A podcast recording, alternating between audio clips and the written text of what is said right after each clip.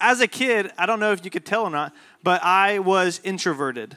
Like I had friends, but I always liked to do things kind of by myself. Like I would just go and do things by myself. And so with my friends, like I had fun, like we'd get in trouble, we'd do all that kind of stuff, but I never felt like I belonged. Like I never felt like I fit in with my friends. Like I never felt safe.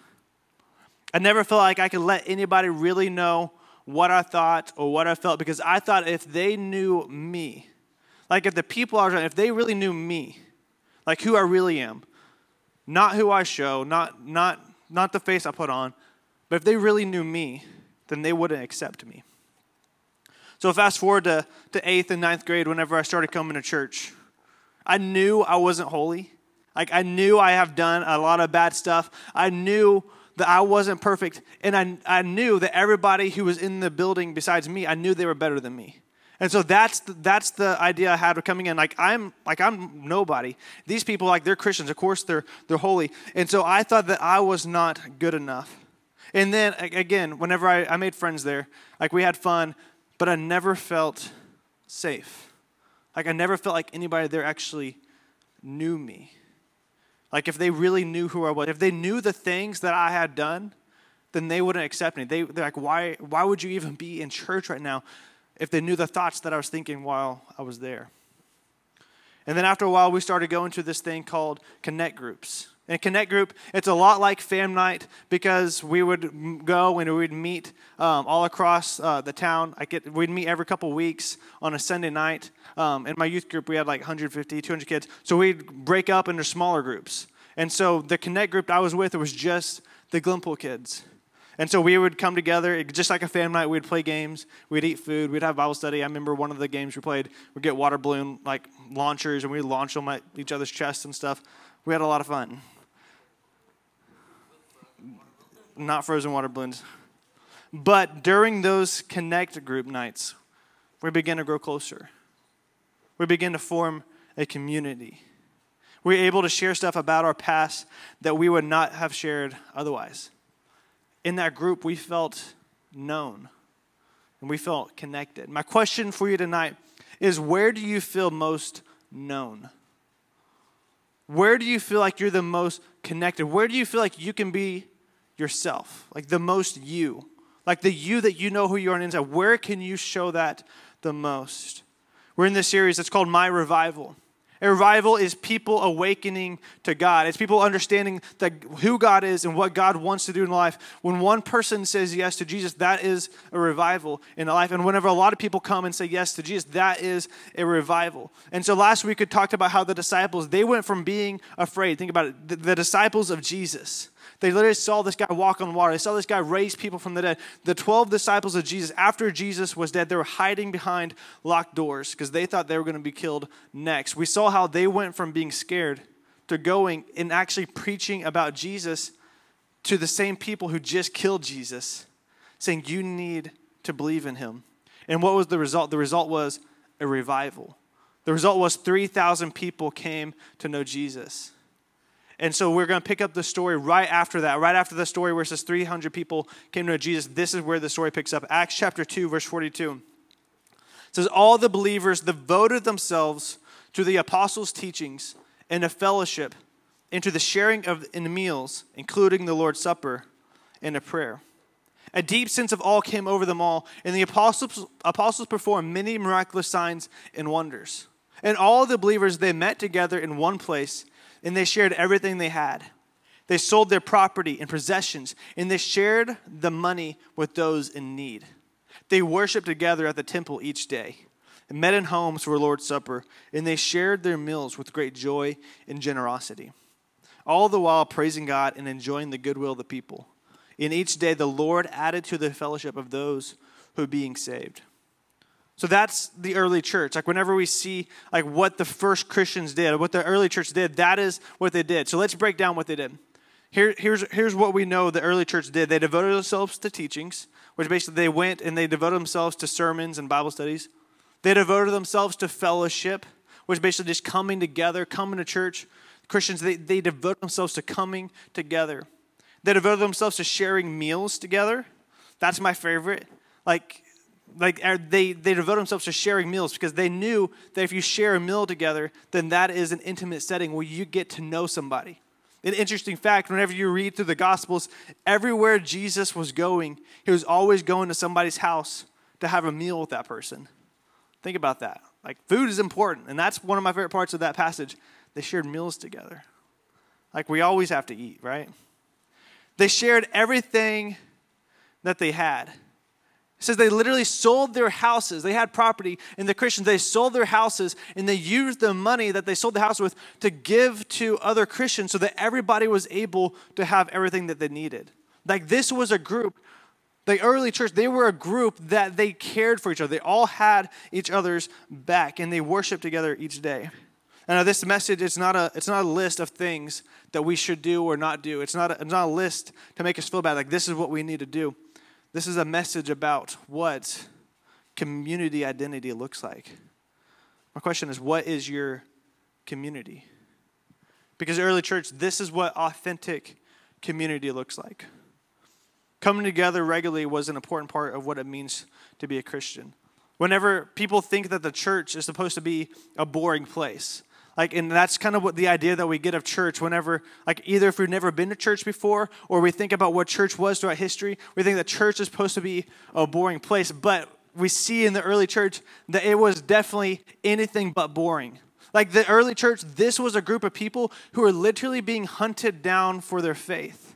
Like, everywhere they went, like, if they told somebody that they were a Christian, like, they could have been killed. Like, there's some times in early church history that they couldn't even tell anybody where church was going to be at that week, because if they told somebody where church was going to be at, then Roman soldiers would come in and they would arrest them all and possibly kill them. So how'd they know where to go to church? They just had to listen to the Holy Spirit. Like, they were hunted everywhere they went. But church, it was always a celebration.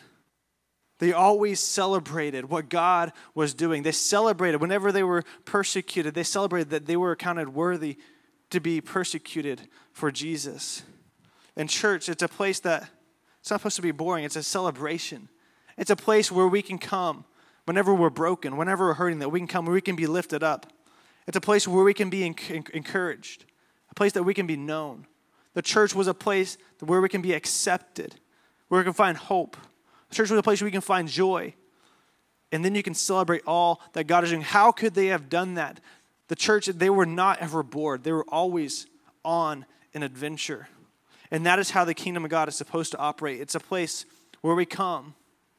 The church is a place where we come so we can get built up, so that we can grow stronger in our relationship with God. We can fight spiritual battles, but it's a place where we can also be encouraged and then use our gifts to encourage others, because everybody needs to be encouraged.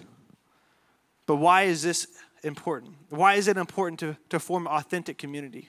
And I kind of put the definition of what authentic community means. Authentic, it means genuine. It means pure. It means real. Like, whenever you think of something that's authentic, it's something that is real and not fake. Because we know that if something is fake, we don't want anything to do with that. Like, if you smell any fakeness on somebody, like, you don't want anything to do with that person. You only want somebody who's real. You only want somebody who's going to be transparent with you. Why is it important to be real and to look out for each other? Because that is what everybody is craving. We all want to be known. We all want a place where we can come and we can be secure. Like, that's why we pick the friends that we have. Like, we don't want somebody who's always going to put us down.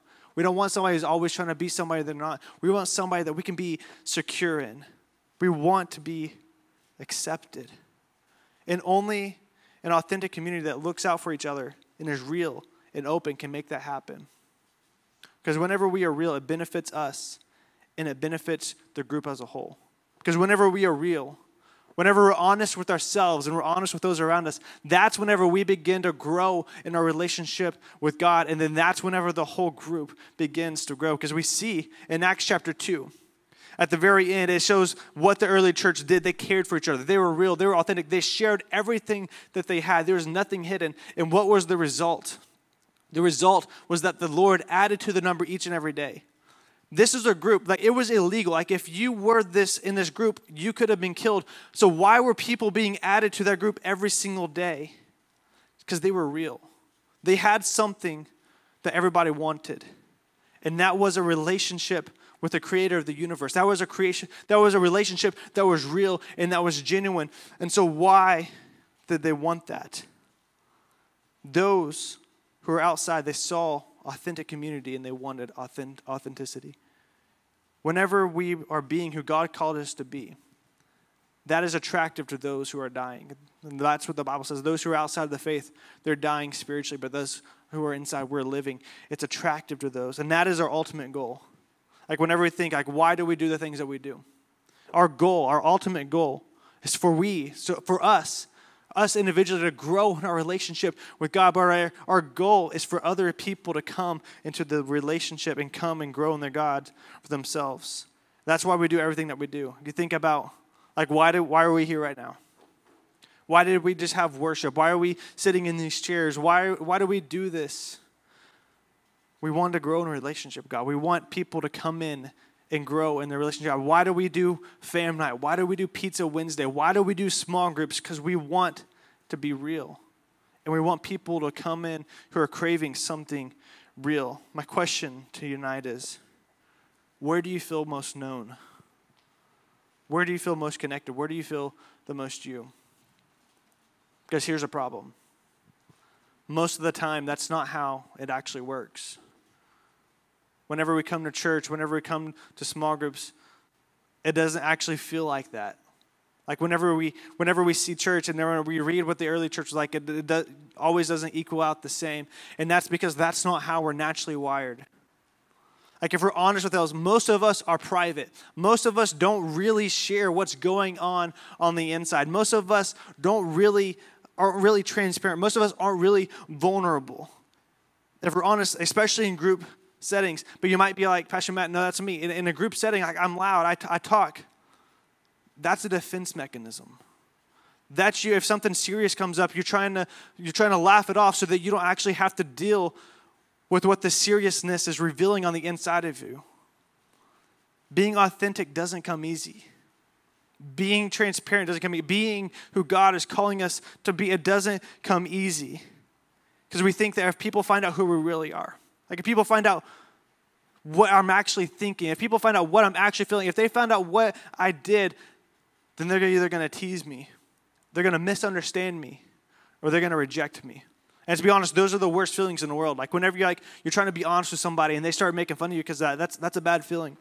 Whenever you start to be honest with somebody, you start to share how you feel and they misunderstand you. Like that's the worst feeling in the world. But whenever you share, like this is how I feel, this is what I'm going through, like this is me, and they reject you. Rejection, that's the worst feeling in the world. And once we taste what rejection feels like, once we know, like if they rejected me, they rejected who I am, once we know what that feels like, we do everything that we can to not feel that rejection again, because that is one of the worst feelings in the world.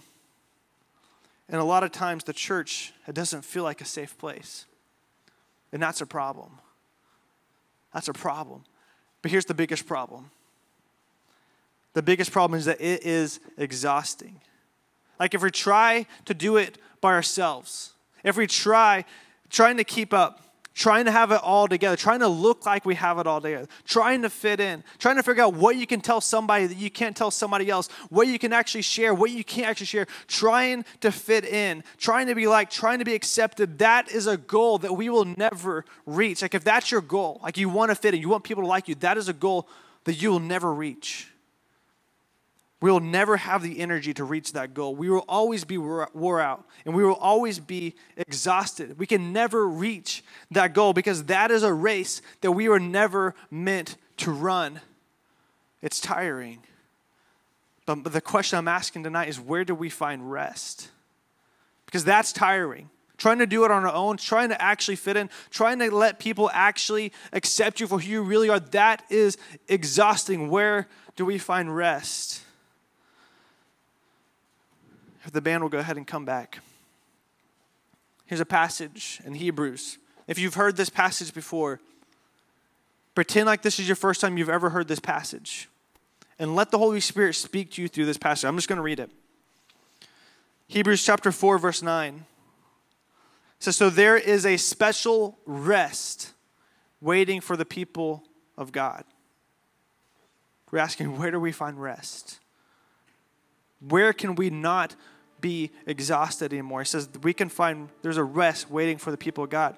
For all who have entered into God's rest have rested from their labors, just as God did after creating the world. So let us do our best to enter that rest. If we disobey God, as the people of Israel did, we will fall. For the word of God, it's alive and powerful. It's sharper than the sharpest two-edged sword. It's cutting between the soul and the spirit, between joint and marrow. It exposes our innermost thoughts and desires. Nothing in all of creation is hidden from God. Everything is naked and exposed before his eyes. And he is the one to whom we are accountable. We're asking, where can we be known? Where can we be connected? Where can we be you? Where can we be who we really are? And the answer is God already knows who we are. The word of God, it says it's alive and active. It's sharper than a two-edged sword. That means whenever we read it, whenever the word of God is spoken, it pierces our heart. It divides our soul because nothing, it says nothing is hidden from God. We're asking, where can we be accepted? Where can we be vulnerable? The answer is God already knows. That's a scary verse. Let me read that again. It says, nothing in all creation is hidden from God. Think about the thing that if I got a message on my phone of the worst thing you ever did and I read it in front of everybody right now, imagine how that would feel. The Bible says nothing is hidden from God. What do you not want anybody to know about? Nothing is hidden from God. Everything in our life. Everything in our heart, everything in our past, everything in our mind is open and exposed to God before his eyes. And he is the one to whom we are accountable. That's terrifying. Like if we actually understand what that means, that is terrifying. But there's good news. The next verse, it says, so then, since we have a great high priest who has entered into heaven, Jesus, the Son of God, let us hold firmly to what we believe, the high priest who understands our weaknesses. For he faced all the same testings that we do, yet did not sin. So let us come boldly to the throne of our gracious God. There we will receive mercy, and we will find grace to help us when we need it most. That is good news. The first part, that's terrifying, but this is the good news, because Jesus' death paid the price for our sin. Whenever we are accepted in Jesus, the Bible says that he faced every testing, every temptation that we face. We face a lot of temptations and we fall all the time. We fail. We fail every day. We fail hard. The Bible says Jesus faced all those same temptations, yet he did not sin. His death was a perfect sacrifice for God. And the Bible says that he died in our place. Whenever he died on the cross, he died carrying our sins. And so whenever we are in Jesus, it says we are clean. Like you think about the things we don't want anybody to know about. We think about those, and the Bible says that we are clean. In Jesus, we are forgiven. In Jesus, we are known because he knows everything in our hearts and minds. He already knows. The Bible says that everything's exposed before God, but because of Jesus, we are still accepted by God. Because of Jesus, we don't have to hide anymore, because in Jesus, we can rest. Where do we find rest? Where can we be who we really are, who God created us to be? We can only be that whenever we are in Jesus. Everything about us can be known. We don't have to hide anymore. Our sin, our guilt, our shame, they can be washed away whenever that happens. Whenever we come to Jesus, we can be made known. We can truly be accepted. We don't have to wonder who's going to accept us. We can truly be accepted. And whenever that becomes true for us, when that becomes true for you, you accept that. Say, Jesus, I want to be forgiven. I want to be made clean. And you truly accept that. When that happens for all of us, that is when authentic community can form, because that's whenever we realize that I've done some bad things, but Jesus forgave me. The person next to me, they've done some bad things, but Jesus forgave them. And whenever we realize that Jesus has forgiven us, that's whenever we can truly accept everybody else. And that's whenever we can offer forgiveness. And that's whenever we can do things without judgment. That's when authentic community can be formed. With every head bowed and every eye closed.